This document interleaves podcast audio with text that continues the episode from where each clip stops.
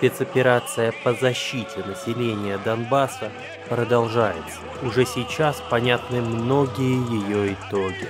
На землю, где бушевала война, мы принесли мир. Народу, который 8 лет жил в страхе и неопределенности, мы принесли надежду и уверенность в завтрашнем дне.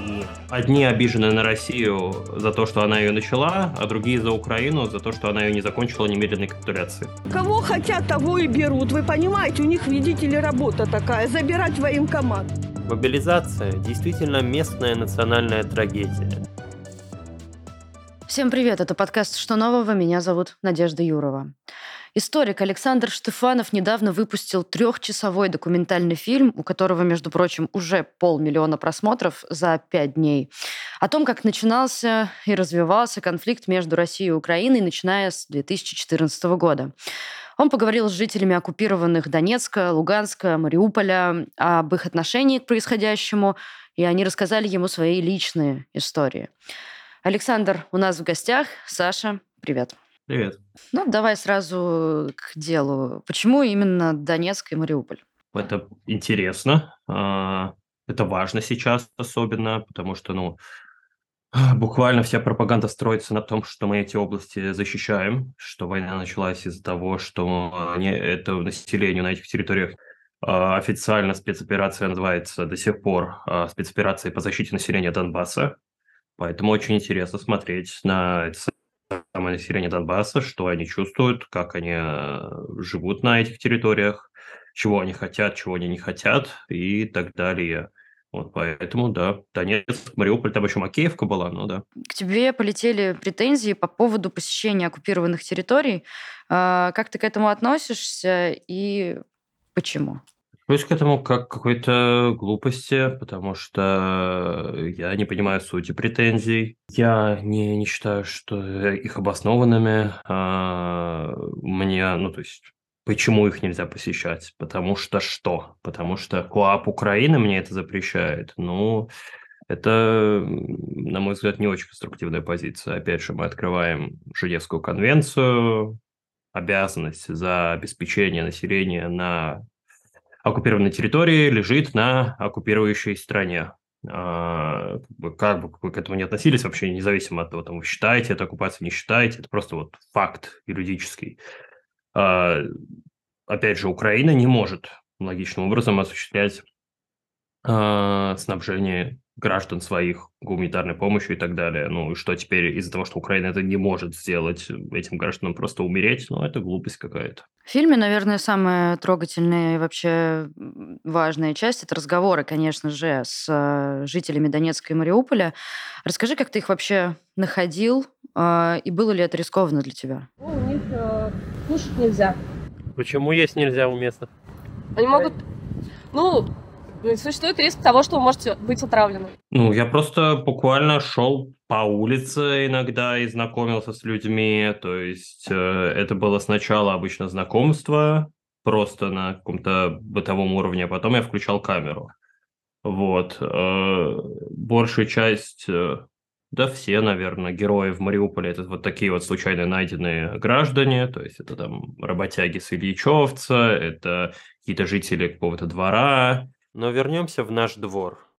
И все кричат почему-то «Слава Украине! Мы в Европу! Какая Европа?» Это э, различные просто люди, с которыми мне удалось пообщаться. Просто я иду, вот там есть герой, который э, я буквально шел прямо, и мне э, дядечка такой лет 50 сказал, ой, мальчик, какой у тебя рюкзак хороший. Вот, и я сел, и мы начали разговаривать про мой рюкзак, а потом постепенно перешли и к описанию, ну, к событиям, которые происходили в городе пару месяцев назад. То есть много очень такого вот э, получилось. Не думаю, что это что-то опасное для меня было.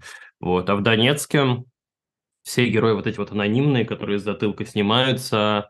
Я всегда считаю себя поэтому правильной дончанкой, потому что я за свою страну. За Украину? Ну, конечно. Это люди, которые мне писали на почту, когда я попросил, бросил клич, э, с какими бытовыми трудностями вы столкнулись, жители Донецка, а, после начала специальной военной операции? Опишите, пожалуйста. Вот, и те люди, которые мне описали, а, вот, я с ними, э, им потом написал, что, а вот если вдруг я приеду, вы готовы со мной пообщаться? И вот те, кто мне готовы со мной пообщаться, вот с ними мы и поговорили, в общем-то. А были ли какие-то отрицательные реакции? Как реагировали на камеру люди? Как у тебя удалось все-таки как-то... Мы видели в фильме, что очень странно иногда построены кадры, то ты там как будто бы где-то лежишь, то там еще что-то. Ты иногда вообще себя снимаешь. Э, расскажи про это. Ну вот в моменте я снимаю себя, и, соответственно, люди вообще никак не реагируют на камеру, потому что я снимаю себя, буквально разговаривающий с ними, они ее не ощущают. Они знают, что я в целом хожу по городу и снимаю фильм, и они подозревают, что камера у меня вот сейчас включена, и что-то не так, ну, то есть, да. Но в целом люди, вот, которые, ну, которых я в тот момент не снимаю, с которыми я общаюсь, общаются со мной просто так вот, никак на камеру не реагируют. В остальных случаях я просто старался, да, как-то максимально создать э, у человека ощущение, что камеры нет, да, то есть мне в целом это такой еще небольшой такой мандраж по поводу того, что мне неловко человек на э, камеру на лицо человека направлять, если вот э, он этого не хочет. Просто есть люди, которые хотят, и видно, что они хотят, которые прям раскрываются, которые хотят что-то заявить миру через эту камеру, с, с такими просто общаться. Вот, но это не большинство людей, большая часть людей как-то мнется перед камерами и так далее, и поэтому я, конечно, да, старался не э, пихать камеру в лицо и максимально так осторожно снимать людей, чтобы они об этом забывали в факте съемки, и мы просто общались. И материала было отснято очень много, а, то есть потому что большая часть материала, большая часть того, что отснято, это просто мой разговор какой-то обо всем и ни о чем с людьми, именно чтобы они расслабились и мы могли поговорить уже о важных вещах. Ну вот перейдем к важным вещам. Понятное дело, что то, что рассказывали тебе местные жители, это спектр. Но, допустим, человек еще не видел твой фильм, а, как, как ты можешь описать, что ты понял из разговоров с этими людьми? Ну, это катастрофа. То, что происходит, катастрофа, это не нужно жителям Донбасса абсолютно. Жители Донбасса шокированы тем, что произошло э, после 24 февраля. Даже те, кто изначально 24 февраля думали, что все ок, что может быть так и надо, даже эти люди уже 10 раз разочаровались во всем происходящем. И если их спросить, э, дать им возможность вернуться в прошлое и ответить на вопрос, а вам это надо, то никто мне не говорил о том, что да, так вот так надо. Ну, там была одна женщина на, на рынке, только которая сказала, ну, а что думать, значит, так нужно было. Вот такая была позиция, но подавляющее большинство людей, конечно, чувствовалась эта э, трагичная ситуация, это катастрофа, причем катастрофа, которая даже началась раньше, чем 24 февраля. Она началась с начала мобилизации в ДНР, если мы говорим о ДНР, а, то есть о не, о Мариуполе. Потому что уже с 21-22 числа там было все понятно. Людей гребли по мобилизации, это было несравнимо с нашей мобилизацией в России. Это реально людей с улицы, кидали в автобус, и через пару дней они оказывались на передовой. Людей просто хватали, а, били, заламывали. То есть, ну, там происходило полная жесть. Кого хотят, того и берут. Вы понимаете, у них, видите ли, работа такая, забирать военкомат. Мобилизация действительно местная национальная трагедия. Я рассказывал, кажется, уже где-то, я мониторил э, местных депутатов. Местных депутатов, их странички в соцсетях, э, депутатов из ДНР. Вот, как раз это было в марте-апреле месяце. И в марте, в конце марта месяца одна из местных депутаток писала памятку, ну памятку, а, а что нужно делать человеку, чтобы его родственника-инвалида демобилизовали.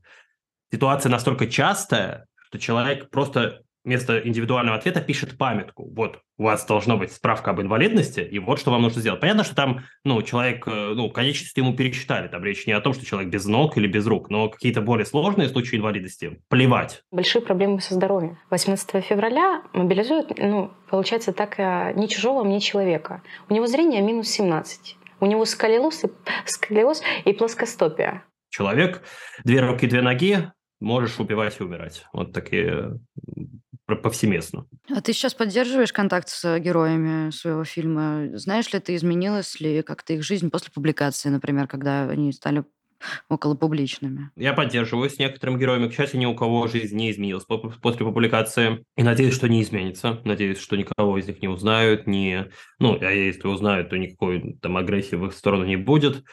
А, вот. Э, Все-таки люди с открытыми лицами, ну, кто в фильме не анонимном, э, не анонимные, они мне ничего такого крамольного не сказали. Ну, то есть сказали вещи, которые местные все знают. То есть это может быть для некоторых россиян открытие, что в Мариуполе никто не хотел освобождения особо, да, то есть и вот такого освобождения. Это может быть для некоторых граждан России открытие. В целом в Мариуполе за такую позицию никто особо предъявлять не будет, потому что все, в общем-то, понимают. Э, ты каждый день проходишь мимо этого разрушенного города, и, наверное, ну, да, у тебя что-то в голове другое. Так что нет, нет, но контакт поддерживаю, вот, общаемся с некоторыми людьми. Скажи, вот помнится один из героев фильма «Человек из Мариуполя».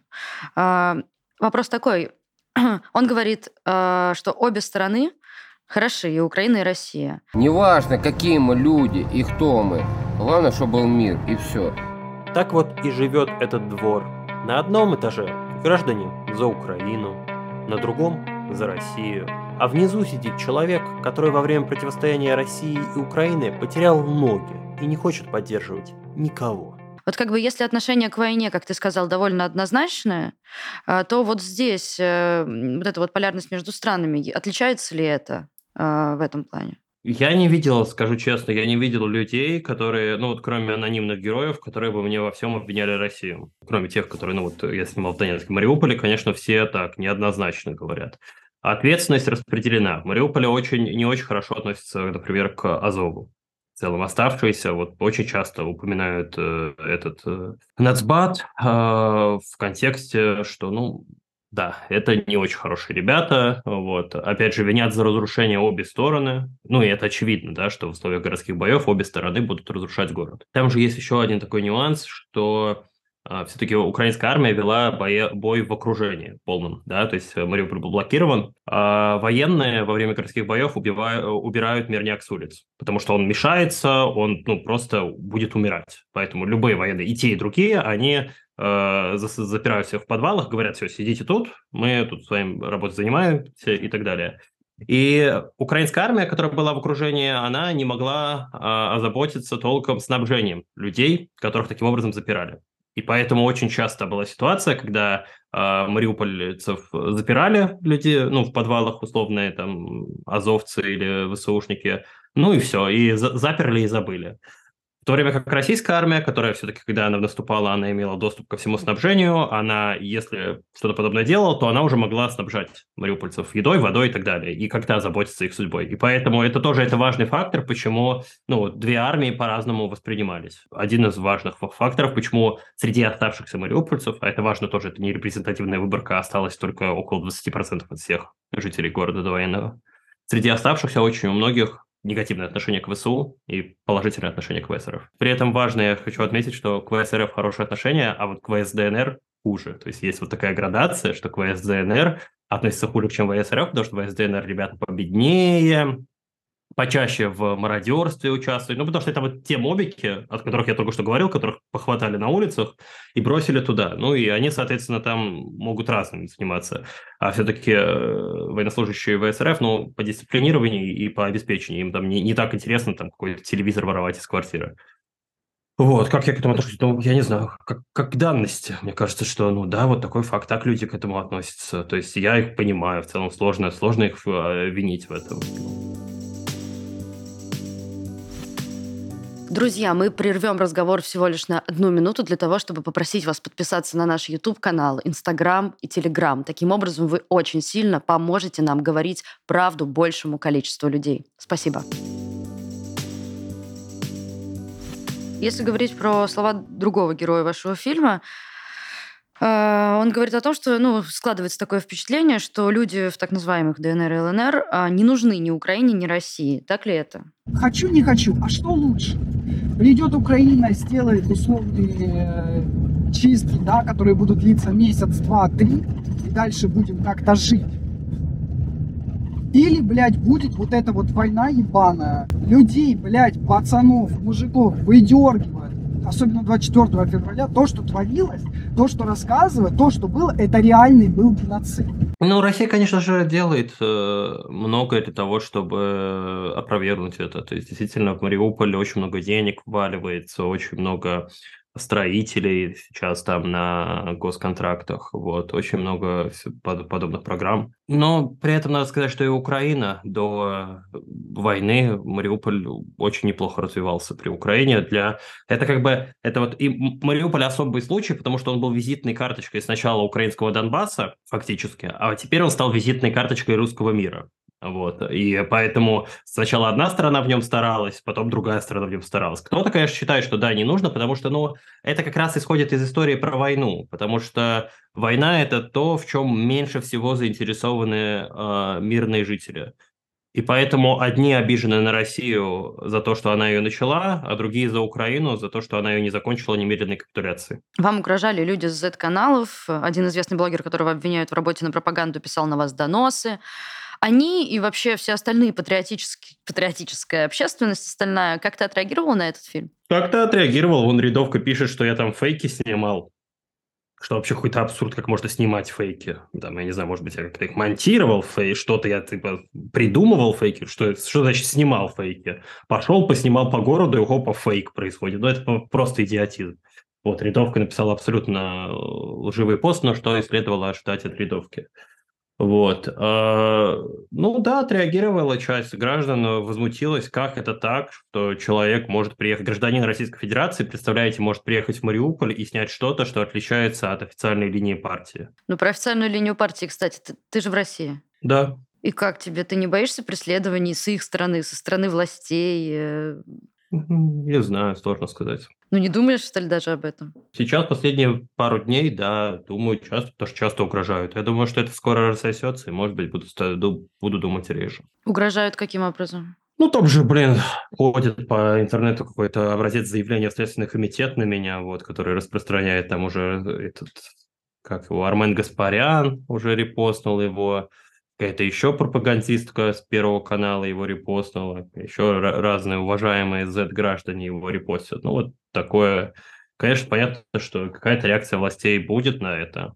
Какая, пока сказать сложно. Какой самый худший вариант ты можешь предположить? Ну, вроде как, а, самый худший вариант, конечно, уголовка по фейкам, то есть от 5 до 8 лет, потому что там ну, как будто бы в уголовке по фейкам вот этот вот мотив политической вражды, он же сам по себе подразумевается, да, то есть я же не мог без вражды это сделать, поэтому от 5 до 8 лет, кажется, или даже там больше разброс, но не суть.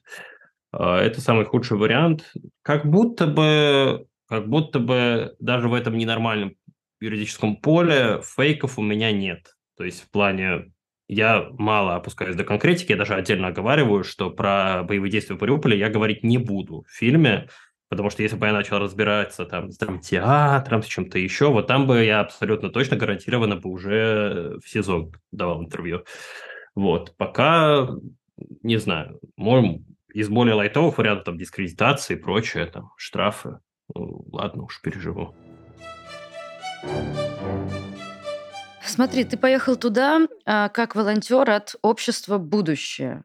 А, расскажи, как ты вообще относишься к их деятельности? Потому что, насколько нам известно, некоторые члены этой организации поехали воевать и на самом деле снабжают российские войска.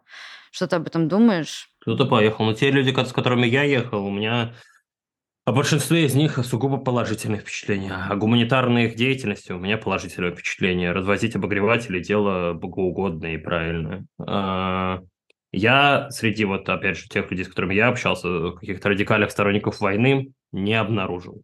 Обнаружил людей, которые э, у которых противоречивая, так скажем, позиция. Э, многие из них поддерживают армию, но поддерживают, опять же, не в рамках э, курса партии, а в рамках того, что, ну, как будто бы выбора другого не оставили, придется поддерживать, что вот так вот. Из этого дуализма глупого, что нужно выбирать только между двумя там состояниями поддержки и неподдержки. Абсолютно нормально у меня отношение к ним, и ничего плохого сказать не могу. Кто-то там, просто там есть какие-то другие, там есть питерское общество будущего, есть Сава Федосеев, который какую-то дикую, дикие вещи делает, но мне как-то все равно. В титрах э, ты выражаешь э, отдельную благодарность Роману Юниману, э, как ему фильм? Ну, мы не общались по этому поводу, а если бы даже общались, наверное, учитывая события, которые там последовали, мне бы не следовало об этом говорить. Ну, слушайте, там понятно, что если бы он ему понравился, он бы не мог об этом написать, очевидно. Если ему он не понравился, ну, не знаю, почему он до сих пор об этом не написал. Ты сказал про события, которые за этим последовали, поясни. Ну, у них проблемы начались из-за этого. У них начались проблемы, их гуманитарная миссия оказалась под угрозой, потому что, ну, Z-смежники э, не очень хотят э, теперь с обществом будущего работать, думая, что в обществе будущее состоят э, всякие люди взглядов, подобных мне.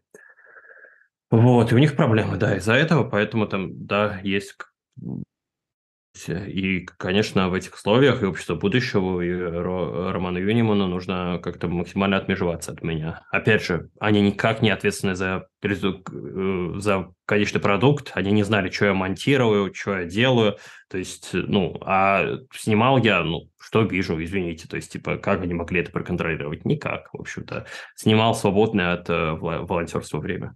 Ты все-таки историк, Скажи, как ты как историк оцениваешь вообще все, что сейчас происходит с Россией? Ну, Россия ведет агрессивную войну, которая разрушительна для э, нее, э, и благодаря этой агрессивной войне впервые с 90-х годов ставится под вопрос сам факт существования России. Понятие территориальная целостность Российской Федерации не сведена до вообще ничтожного состояния, больше это слово ничего не значит. А, потому что спасибо Владимиру Путину, который решил, что присоединять территории, которые российская армия даже не контролирует, это отличная идея. Это, ну, это ужасно, это все трагедия, которую нам предстоит осмыслять. Я думаю, что это будет э, очень похоже на афганские события для внутреннего состояния общества, только увеличенная в разы. То есть, действительно, это будет история, при которой мы, с одной стороны, будем сочувствовать нашим бойцам, которым мы будем говорить, эм, они хотели, чтобы их любили, а с другой стороны, мы будем понимать, что ребята там гибли абсолютно ни за что и абсолютно непонятно почему. Ну, скажи, есть в планах еще поехать? Ну, я хочу, я хотел, но сейчас, опять же, вот э, в марте я собирался ехать, сейчас, видимо, уже не получится. Все люди, с которыми я до этого договаривался об этом после выхода фильма, ну, Э, отказываются от подобных контактов, понимая, что это может повлечь какие-то последствия, которые ну, им не понравятся.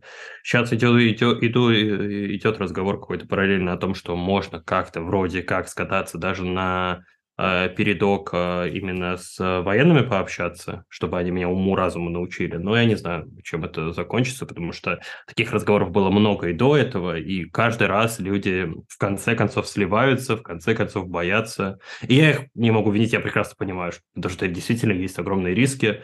Вот ты пустил человека, он наснимал, потом выложил, и потом вопрос, а кто его пустил, этого человека, а что это он такое наснимал. Подожди, а про кого ты говоришь? Кто тебя может пустить? Ну, ну это, это различные люди, связанные с э, российской пропагандой, конечно же, так или иначе, с э, российскими официальными средствами массовой информации, которые осуществляют деятельность там как военкор. Ну и, короче, если, если получится даже, то, скорее всего, забракуют и не, дад, не дадут выпустить. Ну, скорее нет, ну, скорее всего, просто они на уровне согласования, это там какие-то местные инициативы, скорее всего, на уровне согласования с начальством, скорее всего, все отвалится. Но если не отвалится, я буду рад, я с радостью хочу, я хочу съездить и с э, воюющими ребятами, мне тоже было бы интересно пообщаться. Ну, будем ждать, получается. Это был подкаст «Что нового?». Спасибо, что вы с нами. Помимо того, чтобы подписаться на наш канал и социальные сети, вы можете подписаться на нас на подкаст-платформах. Иногда слушать удобнее, чем смотреть. Вы можете делать это, пока вы убираетесь, бежите на пробежку, а, покупаете что-то в магазине, гуляете с детьми. В общем, мы есть на всех подкаст-платформах, ссылочка с ними всеми будет в описании к этому видео. Спасибо, что вы с нами. Ваша новая газета Европа.